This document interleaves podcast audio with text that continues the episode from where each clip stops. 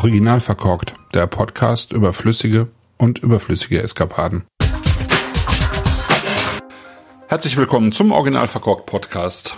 Bei mir im Podcast ist heute jemand zu Gast, der Wein bzw. die Sensorik von Wein mal auf eine ganz andere Weise betrachtet, als es zumindest jetzt in meinen Kreisen üblich ist.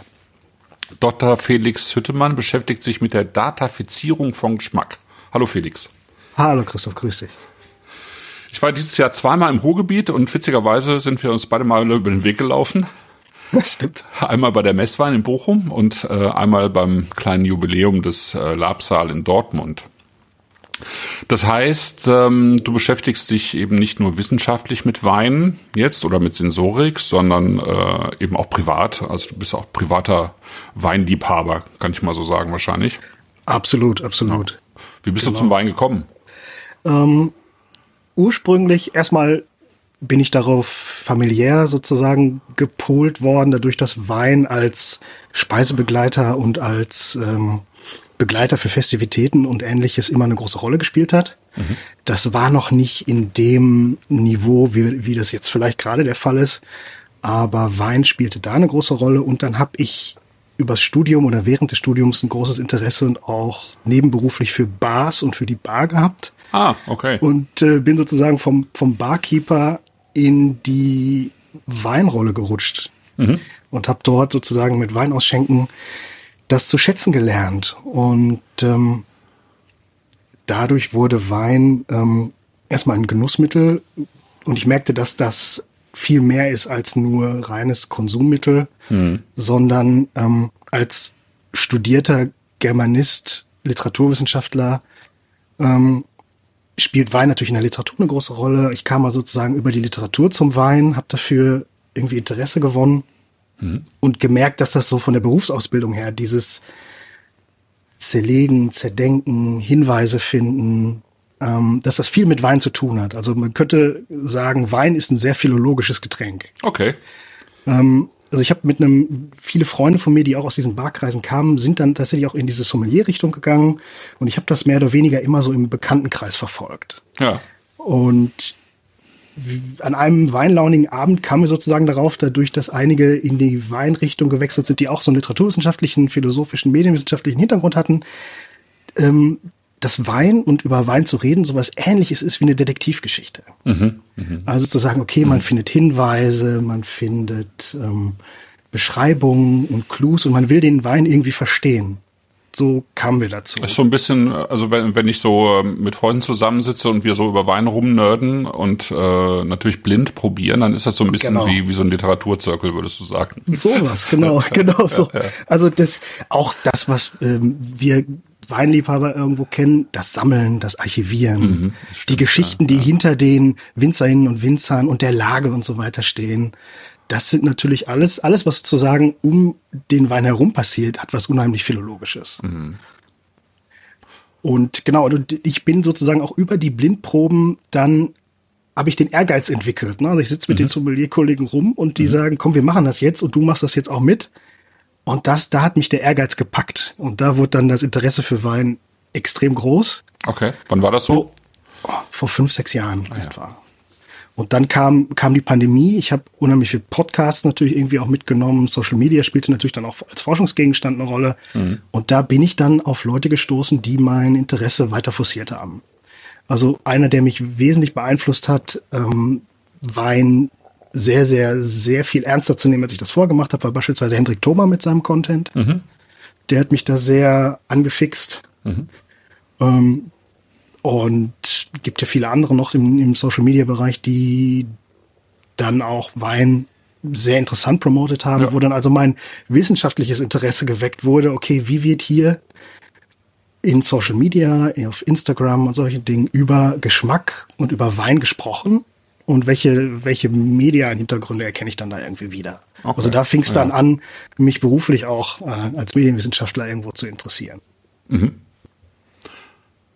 Du hast deinen Master 2014 gemacht mhm. mit dem Thema die Zäsur Kybernetik, das Ende der Vormachtstellung des Menschen durch die Kybernetik im A priori von Sammeln, Speichern und Verarbeiten von Wissen und die Möglichkeit eines Dritten zwischen Mensch und Maschine. Das hatte jetzt noch gar nichts mit Wein zu tun. Nee, ähm, überhaupt nicht. Aber eben mit, genau. Äh, ich sag mal, mit, mit äh, Kybernetik und insofern äh, auch mit dem Thema, worüber wir ja heute ein bisschen sprechen wollen, auch über also künstliche Intelligenz, nicht wahr? Also das ist schon was, was dich auch so umtreibt. Genau, genau. Da spielte äh, in der Masterarbeit mit dem, wie ich heute jetzt, wenn du es nochmal so vorliest, unfassbar barocken Titel. Ja. das ist ja mittlerweile. Ja, man wird ja auch älter. Ich hätte es jetzt kürzer gefasst, aber mhm. ähm, da spielte künstliche Intelligenz insofern eine Rolle, ähm, als das ja eine grundsätzliche Frage eines einer, einer medienwissenschaftlich forschenden Person ist, okay, wie wird sozusagen Wissen vermittelt, verarbeitet, gespeichert? Mhm. Und gibt es diese Zäsuren? Man spricht ja immer so sehr von den Medienwechseln und den Medienzäsuren. Mhm. Und eine erste, eine erste Erkenntnis, die man relativ schnell im Studium bekommt, ist, Zäsuren sind nie so die großen Einschnitte, wie man sich das so vorstellt, sondern das hatte man einen sehr, sehr langen Vorlauf. Ja. Und eine sehr, sehr lange Geschichte und eine viel kontinuierlichere Geschichte, als man sich das immer so vorstellt. Und KI wie wir sie jetzt kennen, wird natürlich auch, ne, wenn wir über generative KI sprechen, also über ChatGTP und ähnliche Large Language Models, also Textgeneratoren, mhm. ähm, wird ja auch sehr, sehr schnell von einer Zäsur gesprochen. Ja. Das wird sich jetzt zeigen, wie zäsurierend das oder wie einschneidend das ist, aber es hat sich massiv was geändert. Mhm. In der Wahrnehmung, wie wir Texte schreiben, wie wir Texte lesen wie wir mit ähm, Daten umgehen. Mhm. Und ich glaube, der große Einschnitt war, dass das jetzt, die Modelle gibt's ja schon viel länger, als jetzt ChatGTP gerade ja. im Schwange ist sozusagen. Der Boom ist derjenige, dass es jetzt für alle mit einem Online-Zugang verfügbar ist. Genau, so, so wie sozusagen das World Wide Web ja erstmal auch nur zwischen, zwischen Unis äh, hin und her gelaufen ist am Anfang und es eigentlich auch den großen Durchbruch hatte dann zu dem Zeitpunkt, als es für alle verfügbar wurde. Ne? Genau. Ja. Genau. Und dann sozusagen verändert wird, damit umgegangen wird. Und das ist ja das Spannende jetzt an den Dingen, dass die KI die ganze Zeit in unserem Umgang mitlernt. Ja. Und wir ja dazu, dadurch auch aktiv daran partizipieren, das fortzuschreiben. Mhm. Und das macht es dann, dann so spannend. Das ganze Thema ist jetzt also sowieso bei dir fest verankert. Also ich sag mal, die, die meisten gehen ja wahrscheinlich nicht davon aus, dass jemand, der Germanistik äh, studiert hat, Philosophie vielleicht schon eher, aber sich eben mit diesen, diesen Themen auseinandersetzt. Ähm, du warst wissenschaftlicher Mitarbeiter am DFG Graduiertenkolleg das Dokumentarische, Exzess und Entzug. Das könnte schon mit Alkohol zu tun haben, hat, hat aber noch nicht. Das war äh, übrigens der, der Running Gag. Ähm, wir waren in einem Gebäude, oder das, das gibt es ja immer noch, aber ist in einem Gebäude untergebracht. Ähm, und an den jeweiligen Etagen ähm, standen natürlich die jeweiligen Blechschilder, welche, welche, ah, okay, ja. welche Gruppe in ja. welchem Gebäude sitzt. Und wir mhm. wurden tatsächlich gefragt, ob wir irgendwie ein Entzugs- äh, und eine Entzugsklinik sind oder einen Ausstieg für äh, solche Dinge bieten. Mhm.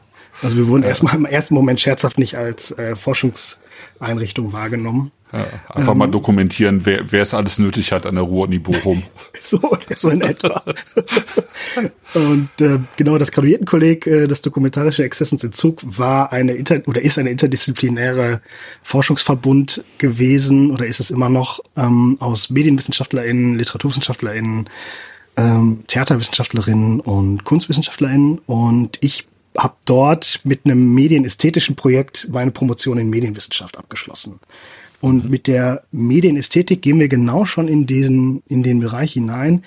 Medienästhetik ist der Fachbereich, der sich mit der Frage der medial vermittelten Wahrnehmung auseinandersetzt. Okay. Ähm, das ist nicht nur so sehr sozusagen alles, was wir wissen, kommt aus den Massenmedien, um jetzt den Niklas Luhmann mal kurz zu zitieren, mhm. sondern ähm, wie ändert, beeinflusst und bedingen Medien, jetzt in einem weiten Medienbegriff gesprochen, unsere menschliche Wahrnehmung? Und wie verändern die menschliche Wahrnehmung? Fürs Sehen und Hören ist das natürlich noch relativ eindrücklich und vor allem mhm. fürs Taktile. Mhm. Also wenn wir über Interfaces nachdenken, ja. wenn wir über ähm, Touchscreens und so weiter nachdenken, da ist natürlich auch relativ viel zu gemacht worden und das ist auch sehr offensichtlich. Mhm. Aber meine Frage, die dann relativ schnell nach der Dissertation kam, was ist eigentlich mit den anderen Nahsinnen? Also inwieweit spielt technisch, Medien, theoretisch in der Digitalisierung Riechen und Schmecken eigentlich eine Rolle? Mhm. Und das war so die Frage, eine Medienwissenschaft der Nahsinnlichkeit sozusagen zu formulieren. Und auf der anderen Seite dann das gesteigerte, immer nerdiger werdende Interesse für Wein ließ sich natürlich dann sehr, sehr schnell zusammenführen. Ja. Wenn wir, wenn wir über Sensorik sprechen. Und nirgendwo wird Sensorik so sehr zergliedert, als wenn wir über Wein diskutieren. Ja. Ja, neben, neben dem Parfum beispielsweise. Genau, zumindest in so unserem Kulturkreis, wahrscheinlich in China wird über Tees ähnlich ähm, Stimmt. Ne, gesprochen. Stimmt, absolut. Da könnte ich mir vorstellen, wie, wie hier über Wein. Ja, Kaffee wäre natürlich auch noch sowas. Kaffee ist auch noch was. Gut, das ist auch nerdig. Ja, klar. Jetzt verfolgst du einen interdisziplinären Ansatz. Du ähm, beschäftigst dich mit der Digitalisierung und auch der Kulturgeschichte von Sensorik. Das finde ich ja auch sehr spannend. Zum einen und zum anderen dann eben irgendwie eben mit dieser KI-Forschung kommen wir gleich noch zu Plattform Studies, Food Studies, was was hier in Deutschland jetzt gar nicht so ähm, weit verbreitet ist, würde ich sagen. Ähm, wie weit bist denn du mit dieser Aufarbeitung der Kulturgeschichte von Sensorik? Ja, insofern, als dass ich mir ähm, erstmal durch die ganze Literatur versuche anzuschauen, also Ausschnitte anzuschauen, was ist Sensorik, wo kommt sozusagen die Auseinandersetzung damit her. Jetzt bin ich eben qua Ausbildung, wie du gerade ja schon gesagt hast, eher philosophisch mhm. ausge, ausgebildet. Das heißt, ich komme sozusagen über diese diese Seite da rein. Ja. Also man kann natürlich, klar, erste Auseinandersetzung mit Sensorik, dann sind wir bei dem klassischen Symposion von Platon, mhm. der also sagt, okay, Wein und wenn wir, wenn wir denken, sozusagen hat das in, in der Antike immer was mit äh, damit zu tun, dass Leute sich zusammensetzen und sich betrinken. Ja. So. Und ähm, die ursprüngliche Auseinandersetzung, dass man von den sogenannten niederen Sinnen spricht, also die, über die wir, die intellektuell irgendwie nicht so herausfordernd sind, über die wir uns eigentlich keine Gedanken machen sollten, mhm. nämlich das Riechen und Schmecken, das ist diese ganz typische von Aristoteles kommende Auseinandersetzung, über die wir ja jetzt immer noch diskutieren. Also das Riechen und Schmecken nicht so favorisiert und priorisiert werden in unserer Wahrnehmung und in der Diskussion über Wahrnehmung, wie es das Sehen oder das Hören tut, das ist im Grunde schon äh, 4000 Jahre alt. Mhm. Und das zieht sich immer noch durch. Wie kommt und, das? Also ist es wirklich nur sozusagen, weil, weil, weil es auf dieser, dieser alten Philosophie basiert oder? Ähm, ähm, nicht unbedingt, nicht unbedingt, sondern die ähm, Vermittelbarkeit die Aussagekraft, die wir über die anderen Sinne haben, ist viel evidenter als dasjenige, wie wir Geruch oder Geschmack besprechen und übersetzen müssen in Kommunikation. Okay. Also Geschmack und, und Geruch sind ja Dinge, die wir sozusagen kontinuierlich wahrnehmen und die wir auch in einer, in einer Konstanz wahrnehmen als einen sozusagen olfaktorischen Block. Bleiben wir mal kurz beim Geruch. Es ist ein olfaktorischer Block und wenn wir darüber sprechen wollen, müssen wir ja anfangen, die Dinge zu zergliedern, zu analysieren und Einzelteile zu besprechen. Ja. Das heißt, wir kommen immer schon vom analogen, kontinuierlichen Block in das diskrete, in die digitale Übersetzung hinein. Wir müssen das mit der Sprache zergliedern und in einzelne Blöcke zerlegen. Und es bleibt immer auch ein großer Teil persönlichen Empfindens dabei wahrscheinlich. Ne? Also genau. ich meine, wenn wenn es jetzt ums Hören geht, ähm, dann gehe ich im Zweifelsfall ja zum Ohrenarzt und lass mir mal die Ohren testen und dann kann ich da sehr sehr genau wahrnehmen, was ich höre und was nicht, beziehungsweise spuckt mir der äh, der Computer das dann nachher aus. Bei Geschmack ist es natürlich was völlig anderes. Ne? Genau, also der Punkt ist, wenn wir Sachen hören, die andere nicht hören oder die niemand hört, dann wird uns empfohlen, wir zum Arzt gehen, ganz genau, wie du das sagst. Ja, genau. Und, Im Zweifelsfall äh, auch zum Therapeuten, wenn wir Stimmen genau, hören oder so. Genau, genau, genau. Und äh, wenn wir aber jetzt ähm, über einen Wein sprechen und jemand ähm, findet etwas, was andere nicht finden, oder empfindet etwas damit, was andere nicht empfinden, dann ist das erstmal nicht so fragwürdig. Ja. Also wenn jemand sagt, okay, dieser Geruch erinnert mich ganz massiv an den Pfannkuchen meiner Großmutter oder so. Das ist also so hoch individuell, wie wir die, wie wir Geruch oder Sinneseindrücke von Geschmack und Geruch mit individuellen Erlebnissen verbinden, wie wir das mit Erinnerungen verbinden. Genau, siehe Proust. Äh, genau, ne, genau, da wollte ich jetzt drauf hinaus, Madeleine genau. In Tee getaucht und äh, ganz genau. Äh, fünfeinhalbtausend Seiten später ist er dann auch mit dem Roman fertig. Genau, der wäre jetzt mein nächster Punkt. Ganz genau, der wäre mein nächster Punkt gewesen. diese, diese lange Geschichte der, der Sinnlichkeit wird beim Sehen oder beim Hören eben nicht so dick diskutiert. Oder dieses Hochindividuelle, was wir bei Geschmack und Geruch haben. Das ist ja auch das Spannende dabei, wie wir jetzt beide, sagen wir mal, das gleiche Stück Schokolade essen und anfangen, das zu beschreiben. Wir würden mit Sicherheit unterschiedlichste Vermutungen antreffen und unterschiedlichste Aussagen darüber treffen. Und uns wahrscheinlich gegenseitig beeinflussen, wenn wir gegenübersetzen und gemeinsam darüber sprechen. Ja. Ganz genau. Das ist genau, das ist das Hochspannende. Wahrnehmen, diese beiden Dinge wahrzunehmen, also, sehen, ähm, also schmecken und hören in Situationen, wie situativ das gerade ist. Und ähm, es gibt zwei, zwei sehr schöne Bücher, zwei sehr schöne Philosophen, die das über Wein ganz besonders geschrieben haben. Also Wein als das situativste Getränk und das situativste wahrzunehmende, was es überhaupt gibt. Das, der eine ist Michel Serre, mhm. der das in seinem Buch Die Fünf Sinne geschrieben hat. Das war tatsächlich auch das Buch, das mich ähm, vor vier, fünf Jahren massiv nochmal zum Wein gebracht hat, das herausfinden zu wollen. Ja.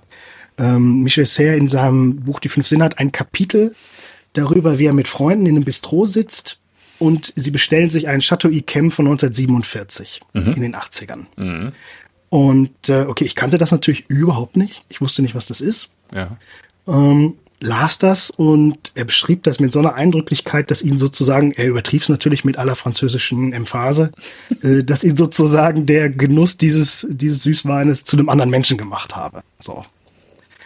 Und ähm, wie sehr das seine Wahrnehmung beeinflusst hat und fängt genau diese Proustsche Soada dann an, über Erkenntnis und Sensorik als solches zu sprechen. Mhm. Die, er spricht von der Entwicklung der zweiten Zunge. Also, dass Erkenntnis und Wissen sozusagen über den Wein vermittelt wurde an ihn, was er ohne ihn nie erfahren hätte.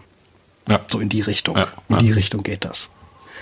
Und der andere ist ein, jetzt ein Buch, das gerade dieses Jahr erschienen ist oder letztes Jahr erschienen ist, das heißt Epistemology, Wine as Experience von einem italienischen Gastrophilosophen, also er nennt sich Gastrosoph, äh, Nicola Perullo, der ähm, davon ausgeht, Wein und der Weingenuss ist immer abhängig von seinem, von seiner Situation, von seinen Umgebungen.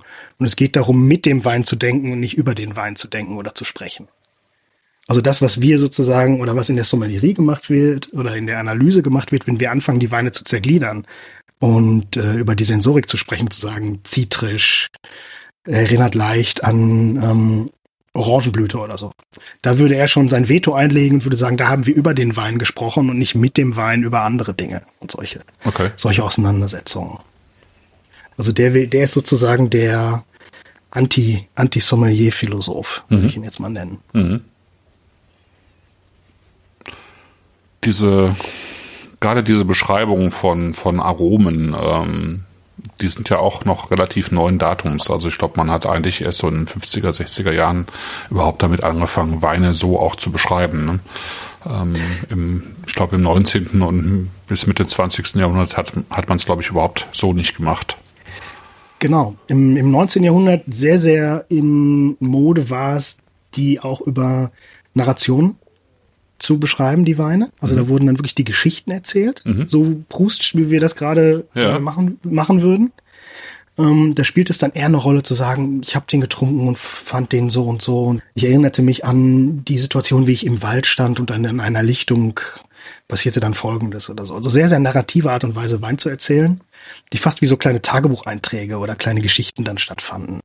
Ja. Oh, ähm, da spielte tatsächlich nichtsdestotrotz ähm, Provenienz eine große Rolle. Also es ging schon auch darum zu sagen, der Wein kommt von da und da und wuchs dort und dort und äh, der, also ne, große Mode, was ich, der, dieser Bordeaux hier hat die und die Geschichte und der kommt von da und da. Das fing dann schon dort an. Hm. Aber die würden eben, sind eben nicht angefangen, das zu zergliedern. Die haben nicht die Farbe beschrieben. Die haben nicht gesagt, das ist ein zartes Strohgelb mit äh, grünlichen Reflexen oder so. Das kam natürlich dann viel, viel später. Vor allem, wenn wir dann so über Aromaräder oder solche Dinge, N-Noble und solche Sachen sprechen. Das kommt ja dann alles viel später. Ja, ja. Weißt du, warum das gekommen ist? Also wie sich das entwickelt hat, ähm, was sich da so bei uns verändert hat, dass äh, wir einen solch starken Fokus auf diese doch, also mein klar Farben und so kann ich natürlich äh, ähm, neutral bestimmen sozusagen, aber alles, was mit diesen Aromen zu tun hat, oder sehr viel, was mit den Aromen zu tun hat, ist ja wirklich auch so eine ähm, ein Abgleich mit der persönlichen Aromen-Datenbank. Ja? Also es bleibt genau. eben immer sehr persönlich. Hat das, womit hat das äh, zu tun? Also es sollte natürlich angefangen werden, eine hohe Vergleichbarkeit zu erzielen. Es geht auch darum, immer Vermittelbarkeit zu erarbeiten und dadurch kommen dann solche Verkostungstabellen oder solche Normalisierungsbewegungen zustande. Mhm. Also wenn es darum geht, dass sich dann über Wein ausgetauscht werden soll, also wenn was einheitlich kommuniziert werden soll, bilden sich natürlich immer Normalisierungen heraus. Das heißt, Normalisierung schaffe ich durch Kategorisierung. Mhm. Mhm. Und wenn wir dann über ganz bestimmte Verkostungsschemata reden, entstehen die dann in den 50er, 60er Jahren. Ja. Und wenn wir beispielsweise dann bilden sich solche Dinge heraus wie die WACTs oder solche mhm. Dinge, die dann ganz bestimmte Verkostungsschemata, ähm, ganz bestimmte Begrifflichkeiten entwickeln, die ja momentan auch genug in der Kritik stehen. Ja. Wenn wir darüber nachdenken, wie eurozentrisch beispielsweise dort festgesetzte Geschmacksbeschreibungen sein können. Also die gute alte Stachelbeere wird in, in China wahrscheinlich nicht so erfahrbar sein, wie sie dann hier als, als Wald- und Wiesengewächs stattfindet, mhm. als, mhm. als Beschreibung. Ja, dabei ist das natürlich ein, ein, starker Markt geworden, gerade Asien eben für, auch für den WSET. Das ist ja sozusagen genau. die englische, um es kurz aufzuklären, ähm, sozusagen die Schule, wo eine zertifizierte Weinausbildung bekommt, bis hin zum Master of Wine, was so sozusagen die, der Ritterschlag ist in, in dem, was man gerade in der Weinbranche, wenn man auf der Verkäuferseite steht, eben auch bekommen kann. Ne? Genau. Es gibt noch den genau. Äh, Master Sommelier dann eben auf der Sommelier-Seite. Ja. Ja. Ja, und es gibt, gibt auch Versuche, äh, das so ein bisschen aufzubrechen und, und auch Alternativen dazu zu schaffen immer wieder. Ne? Aber es ist halt sehr stark. Äh, und dieses Euro oder auch England-zentristische vielleicht sogar in der, weil natürlich die, die Tradition des Weines auf den britischen Inseln eben auch sehr, sehr groß ist, ne? Sehr, sehr lang, genau. sehr weit reicht, ja. Mhm. Genau, und so, so natürlich ist, sind Weinsprachen, das wissen wir ja auch alle, Konjunkturen unterworfen. Also es ist ja immer so der Spaß, sozusagen das Weinwort des Jahres zu erraten. Was ist es denn dieses Jahr? Was ist gerade so super im Schwange? Mhm. So vom Jahr sprachen alle von Grip oder von Zug. Mhm. Das nächste ist dann Genau, Salzigkeit haben wir schon. Salzigkeit, durch, ne? Mineralität, Terroir, Mineralität. Genau, ja, genau, genau, genau, solche Dinge. Ja. Und ähm, dann geht's natürlich darum, wenn wir jetzt marktorientiert oder WCT-orientiert sprechen, wenn China als großer Markt jetzt dort steht, müssen andere Kategorisierungen, andere Assoziationsvergleiche geschaffen werden. Ne? Mhm. Also die, wir müssen, der Wein muss da anders versprachlicht werden, um eine größere, größere Audience zu erreichen, beispielsweise, als wenn, wenn in Mitteleuropa von Wein gesprochen wird. Also sei es jetzt die Stachelbeere oder ähnliche, ähnliche Dinge, die vielleicht sehr, sehr eurozentrisch sind. Also auch jemand, der in Amerika sitzt, wird nicht unbedingt sofort eindrücklich mal eine Stachelbeere probiert haben müssen. Ja. Mich hat ja ähm, fasziniert das Buch von Nick Jackson, der ist auch Master of Wine. Der mhm. hat äh, das Buch Beyond Flavor geschrieben, jetzt in der zweiten Edition rausgekommen 2022 und der beschäftigt sich tatsächlich damit, was ähm, Rebsorten typisch macht und ausmacht, äh, eben jenseits der üblichen Aromen. Räder. Also da geht's dann viel mehr äh, tatsächlich darum, um Säuren, um Gerbstoffe, um die Art, äh, wie äh, sich, sagen wir, ein typischer Riesling oder ein typischer Chenin Blanc oder ein typischer Cabernet Franc am Gaumen verhält. Ja? Äh, mhm. Ist es irgendwie sozusagen, äh, ist es eine lineare Geschichte? Äh, ist der sofort präsent und flacht dann ab, typischerweise? Oder äh, braucht er immer erst eine Zeit am Gaumen, bis er sich entwickelt und äh, an Komplexität gewinnt und so? Das, das finde ich äh, total spannend, weil es tatsächlich auf Dauer mehr Leute erreichen kann. Ja, äh, das liefert auch einfach ganz andere Möglichkeiten der, der Assoziationskette bei mir, ne, wenn du mir mhm. das äh, mhm. erzählst. Es ist erstmal schwieriger, glaube ich, zu begreifen. Ja äh, auf Dauer aber interessanter, weil man eben nicht mehr nur bei diesem persönlichen Empfinden ist, sondern das, glaube ich, dann auch ganz gut nachvollziehen kann, was da passiert. Also äh, letztlich gibt's unglaublich viele Arommoleküle im Wein, von denen wir die meisten ja noch gar nicht kennen, aber zumindest ja. so ein paar kennen wir ja. Ne? Also äh, das, was dann zum Beispiel mal im Sauvignon Blanc gerne dabei ist, Methoxypyrazin was wir auch in grüner Paprika oder Gras haben oder Rotundon, was so diese Pfeffrigkeit in Syrah oder grünem Feldliner mhm. ausmachen kann, was man ja auch wirklich äh, nachweisen kann, Geosmin, erdige Aromen, wie auch immer, ne? Aber das, also das, mhm. man kann das nachweisen und da kommen wir dann, kommen wir ja vielleicht dann auch einen Schritt weiter Richtung KI. Es gibt ja die ersten künstlichen Intelligenzen dann tatsächlich, die Aromen aufnehmen können und äh, ja daraus irgendwie eine Idee gewinnen, was es für ein Wein sein könnte, wenn ich das richtig aufgeschnappt habe. Ne? Absolut, absolut. Also klar, es gibt die ganz klassische Gaschromatographie, mhm. womit natürlich der Wein grundsätzlich analysiert wird. Der ist in seine Molekülstrukturen zergliedert und dann eben sagen kann und auflistet äh, und skaliert genau solche Moleküle, wie du die gerade beschrieben hast. Mhm. Und ähm, das Spannende, was natürlich jetzt gerade funktioniert oder gemacht werden soll, ist eben nicht nur sozusagen Gaschromatographie, das sind ja riesige Apparate. Ja. Sondern es geht darum, das sozusagen zu miniaturisieren. Wenn wir uns kurzer Exkurs, wenn wir uns über die Geschichte der Technik unterhalten mhm. und auch vor allem die Geschichte der digitalen Technik unterhalten, reden wir in erster Linie über eine Geschichte der Miniaturisierung von Technologie. Ja. Ne, es wird, bis zu einem gewissen Niveau wird alles erstmal immer kleiner. Mhm.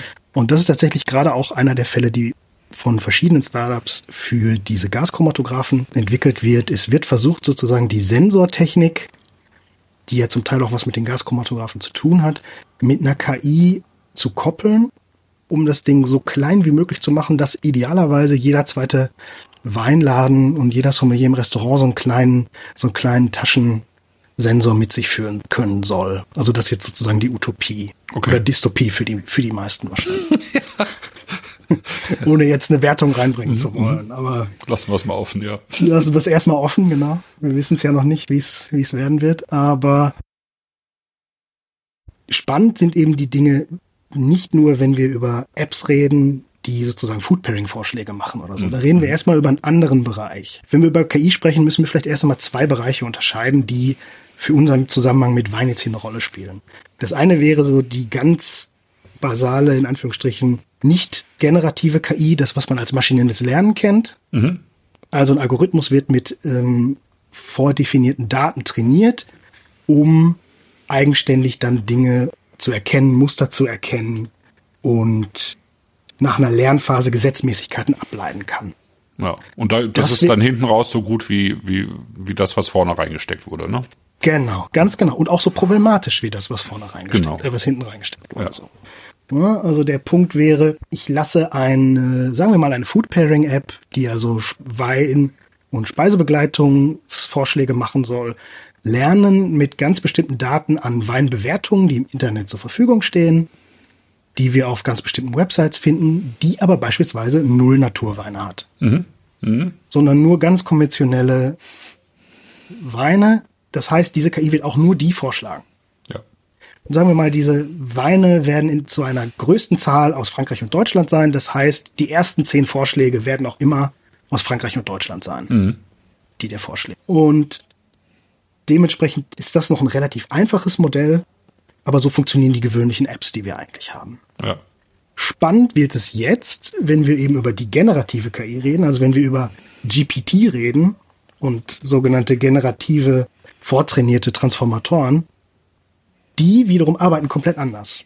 Die haben natürlich auch ein bestimmtes Datennetzwerk, auf das die zugreifen, aber es ist eben nicht vorab groß festgelegt, sondern die Daten werden selbstständig gesucht.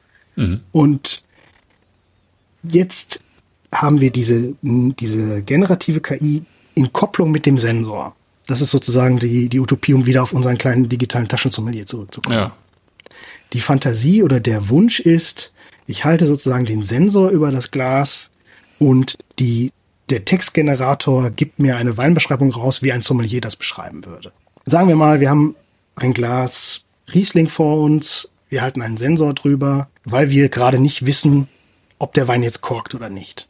Der sogenannte Korkschmecker, der TCA, ist ja eine, eine Schwefelabbauproblematik, die ja. ein Sensor noch relativ einfach erkennen kann. Hätte ich mir jetzt auch gedacht, das, das müsste eigentlich relativ simpel sein, ne? genau. also für, für heutige Maschinen. Ja.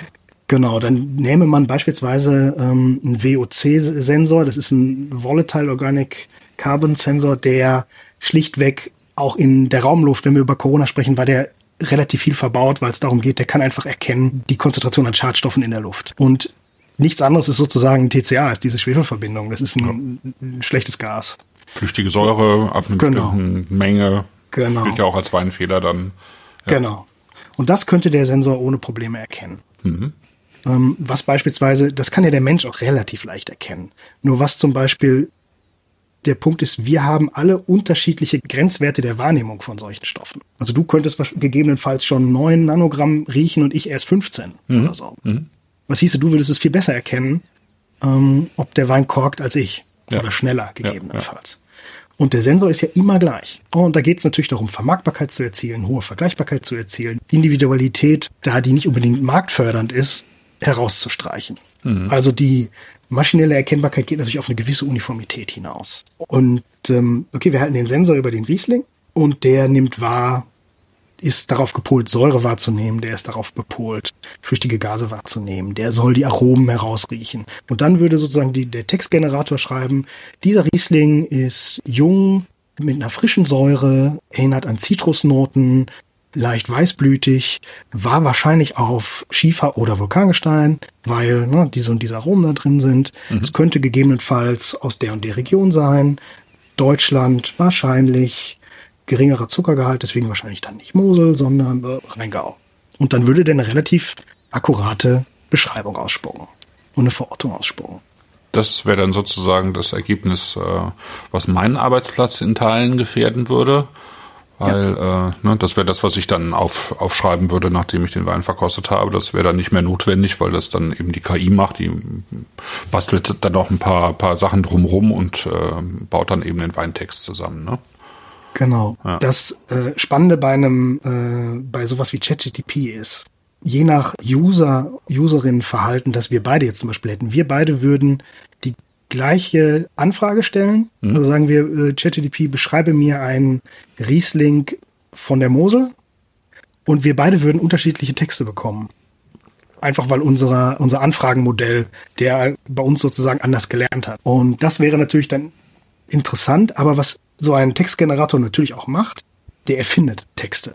Mhm. Der stellt Text zusammen. Das heißt, das muss natürlich auch nicht alles hundertprozentig stimmen. Der wird auf eine unangenehme Art kreativ. Genau, also das äh, kenne ich schon von Kolleginnen aus ähm, aus meinen alten Jobs sozusagen, die in größeren Unternehmen arbeiten, größeren Importunternehmen von Wein, mhm. die sich natürlich damit beschäftigen auch weil ähm, gerade im, ich sag mal, im Einstiegsbereich, wenn die jetzt äh, 30 Primitivos oder 30 äh, einfache Chablis anbieten mhm. äh, und jeder Text muss neu geschrieben werden, dann ist das natürlich aufwendig. Wenn das jetzt die KI macht, dann äh, sollte das vielleicht unaufwendiger sein, aber so richtig äh, gut funktioniert es dann auch noch nicht, eben weil da noch so viel ähm, Märchen mit dabei sind. Genau, also autonom mhm. arbeiten lassen kann man das nicht. Nee. Und wird aber kommen wahrscheinlich auf Dauer. Ne? Das, ja, natürlich. Ja, das wird ist eine Frage kommen. der Zeit letztlich einfach nur. Genau, ist eine Frage, wie weit das Modell jetzt ist. Also wenn wir über ChatGPT 4, das ganz neue Modell 4 Turbo reden, das jetzt im November gelauncht wurde. Mhm. Das Ding kann 100.000 Worte auf einmal erkennen. Das heißt, was Texterkennung angeht, der wird dir schneller jeden Text zusammenstellen und ausspucken können, als wir natürlich da jemals, jemals was erstellen können. Ja. Also wenn es darum geht, einen einfachen Chablis zu beschreiben, wird das wahrscheinlich mittlerweile gut gehen. Ja. Vor allem, weil du jetzt ähm, Chatbots, also ein dialogisches Verfahren mit ChatGTP koppelst und koppeln kannst seitdem. Mhm. Das heißt, du kannst deine Anfrage immer noch weiter verfeinern und verfeinern und immer weiter ähm, dich sozusagen damit unterhalten, ja. um dann zu deinem Ergebnis zu kommen. Das ist ja auch das, wie, viel, wie einige, einige Sommelier-Bots jetzt sozusagen arbeiten. Chatbots, die gekoppelt werden mit ChatGTP, um sozusagen die beste Weinempfehlung für dich herauszuholen. Und die, die, die spann das Spannende ist, und das würde wahrscheinlich auch jeder Sommelier aus seiner Erfahrung sagen, die Maschine gibt natürlich nur das aus, das haben wir ja gerade schon festgestellt, was wir reingegeben haben ja. an Anfrage. Ja. Und die Frage ist natürlich, wie gebe ich die Anfrage an? Mhm. Jetzt ist es beispielsweise im Handel, im persönlichen Handel oder im Restaurant so, sagt diejenige Person, die gerade die Anfrage stellt, was sie gerne haben möchte, auch wirklich das, was sie meint. Mhm. Das ist ja zum Beispiel was, was, ähm, wenn jemand sagt, er möchte einen Wein, aber mit nicht so viel Säure, weil er, jemand bekommt dann immer Sodbrennen. Ne? Mhm. Ne? Also diese leidliche, sehr bekannte Geschichte. Meint aber eigentlich gar nicht wenig Säure, sondern verschleiert damit eigentlich, dass er einen Wein mit sehr, sehr viel Restsüße haben möchte. Okay. Das würde die KI nicht schaffen, vorzuschlagen oder zu erkennen. Der große Unterschied ist, wenn wir dieses Fass jetzt mal aufmachen wollen zwischen digitaler Weinbeschreibung und analoger oder menschlicher Weinbeschreibung. Die App oder der Textgenerator ist ja Stochastik. Das ist ja Mathematik. Der arbeitet ja mit Wahrscheinlichkeit, wie der Text zusammengestellt wird. Mhm. Semantik, Interpretation, Hermeneutik, den Text zu verstehen oder die Anfrage sozusagen zu verstehen, zu verarbeiten und situativ und situationsgerecht eine Antwort zu finden oder eine, und das, was zwischen den Zeilen steht, sozusagen genau, aufnehmen ganz zu können. Genau, genau was, ganz genau. Ja. Das wird das Ding nicht können. Ja.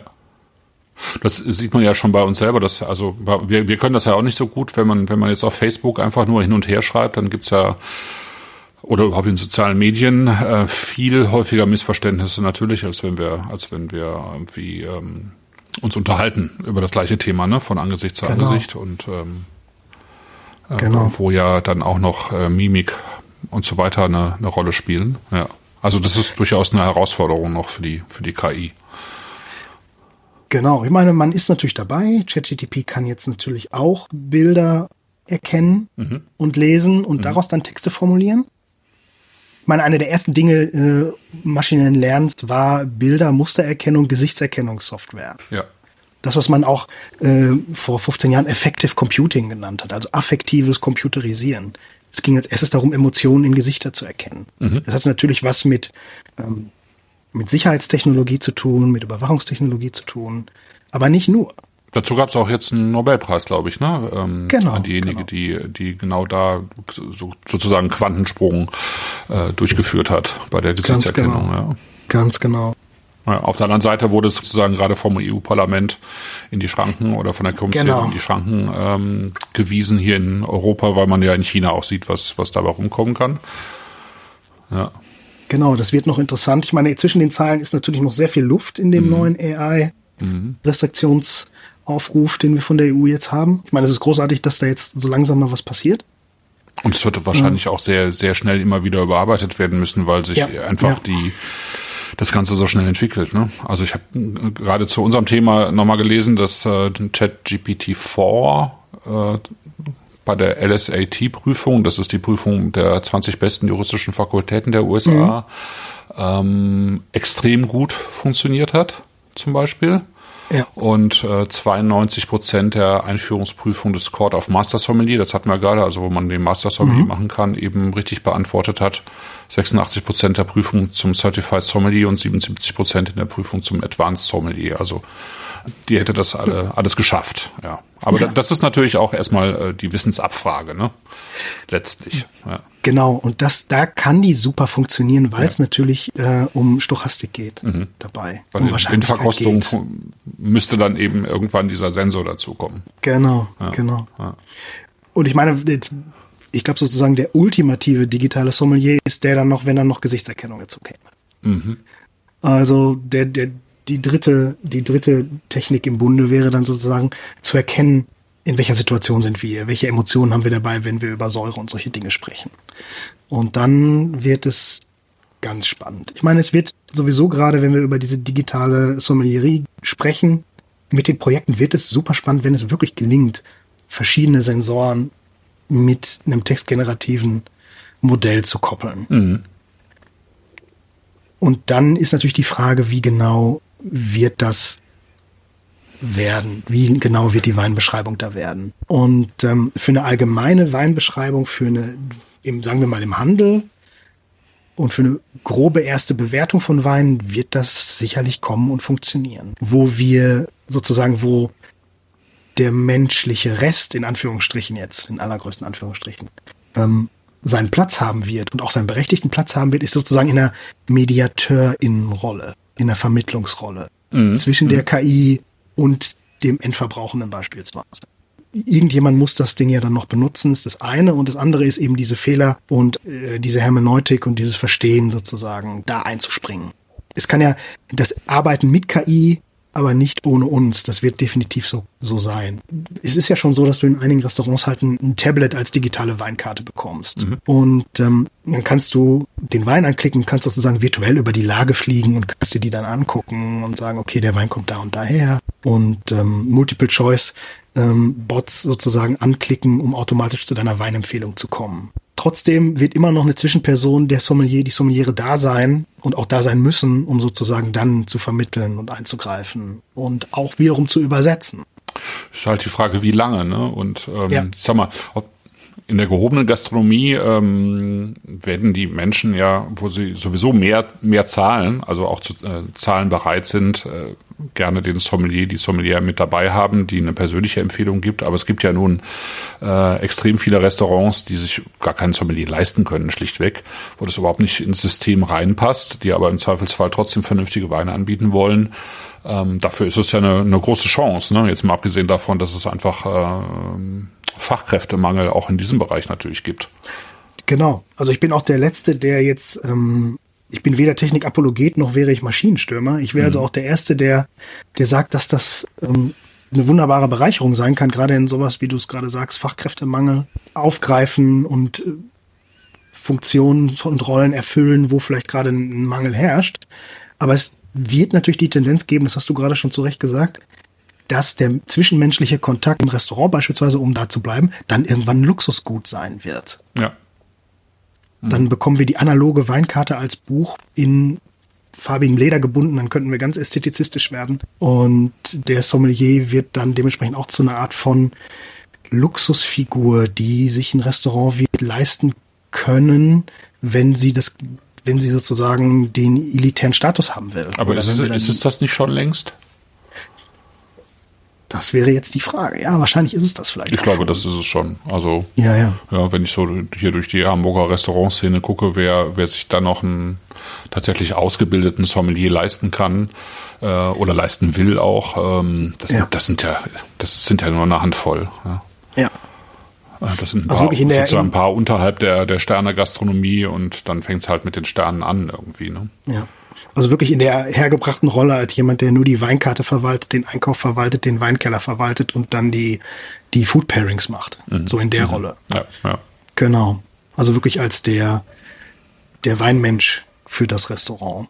Ähm, ansonsten klar, dass es dann eher darum geht, dass das Servicepersonal an sich gewisse Weinkenntnisse erwirbt, um dann Empfehlungen treffen zu können. Das ist ja relativ, relativ ja. weit verbreitet. Genau. Aber demnächst wird es gegebenenfalls so sein, dass da dann eben so ein kleiner Taschensensor im Einsatz ist. Mhm. Und Oder dann wäre es natürlich auch interessant, das sozusagen andersrum zu sehen. Also ich äh, sensore jetzt das Essen, ja, ähm, nehme da die Aromen auf und ähm, der spuckt mir dann aus, welcher Wein tatsächlich dazu passen würde. Absolut. Ja. Absolut. Das wäre der nächste, der nächste Schritt oder der Umkehrschritt. Ganz genau. Also man kann das ja auch in die andere Richtung gehen. Ich habe diesen und jenen Wein und möchte dazu jetzt die passende Gerichtkombination haben. Mhm.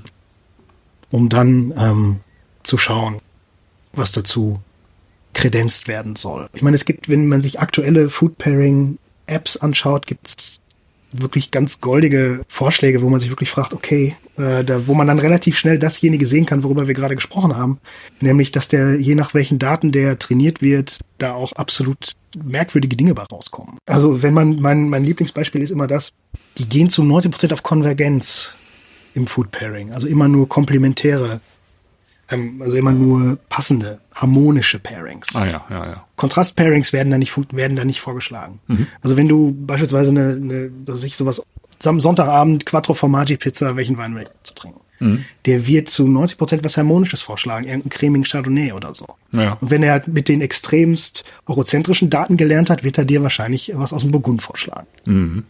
Das ist bei 90 Prozent der, der Apps, die ich bis jetzt so kenne, das sind ja bei weitem auch nicht alle, ist das der Fall. Okay. Also der würde, äh, der würde dir an zehnter Stelle erst einen Rotwein vorschlagen. Mhm. Interessanterweise. Und das kommt natürlich daher, wie der trainiert wurde. Ja. Ich habe jetzt gelesen, dass das National Institute of Standards and Technology in den USA, die haben eben auch eine KI gefüttert und, und, und mit der KI eine Blindprobe gemacht. Und die hatten nur einen Datensatz von 150 Weinen mit 13 verschiedenen Merkmalen, Markern, mhm. also klar Alkoholfarbe, Flavonoide und so weiter. Und äh, die hat 95,3 Prozent der Weine, die da, ähm, die die KI da ähm, testen sollte, tatsächlich auch rausgefunden. Das schon, das finde ich schon erstaunlich, wenn, wenn man davon ausgeht, dass die nur einen Datensatz von 150 Weinen hatten. Aber sie hat dann auch aus den 150 Weinen welche getestet und ausge, ausgegeben. Nee, nee, also, 30 Weine, die vorher nicht, zuvor so, nicht sorry. verarbeitet worden waren, so, tatsächlich. Alles klar, ja. jetzt habe ich dich. Ja. ja, okay. Also jetzt das weiß ich natürlich nicht, ob es 150 äh, Cabernet Sauvignons waren und dann nochmal 30, aber gehe ich jetzt genau, mal nicht von jetzt, aus. Ne? Das wäre genau, jetzt, das wär jetzt die Frage. Aber, ja. Genau, das wäre jetzt ja, interessant. Ähm, Ja, wahrscheinlich 150 Weine, 50 weiße, 50 rote und nochmal irgendwie eine, eine Störmenge, die ja. gemischt war oder so. Das könnte ich mir schon vorstellen. Aber ich bin ja, wie gesagt, auch kein weder Programmierer noch äh, genau. in der empirischen Forschung. Das heißt, worauf läuft dein Forschungsprojekt hinaus? Das läuft hinaus auf eine medienwissenschaftliche Auseinandersetzung mit der Digitalisierung von Nahsinnen, also Schmecken und Riechen, am Beispiel und in der Fokussierung auf Wein und Weinerkennung und Weinbeschreibung. Und äh, vor allem am Beispiel der Rolle und Funktion von Sommeliers mhm. und wie die Sensorik lernen und beschreiben lernen und welche Medien da zum Einsatz kommen und wie das digital sozusagen übersetzt wird.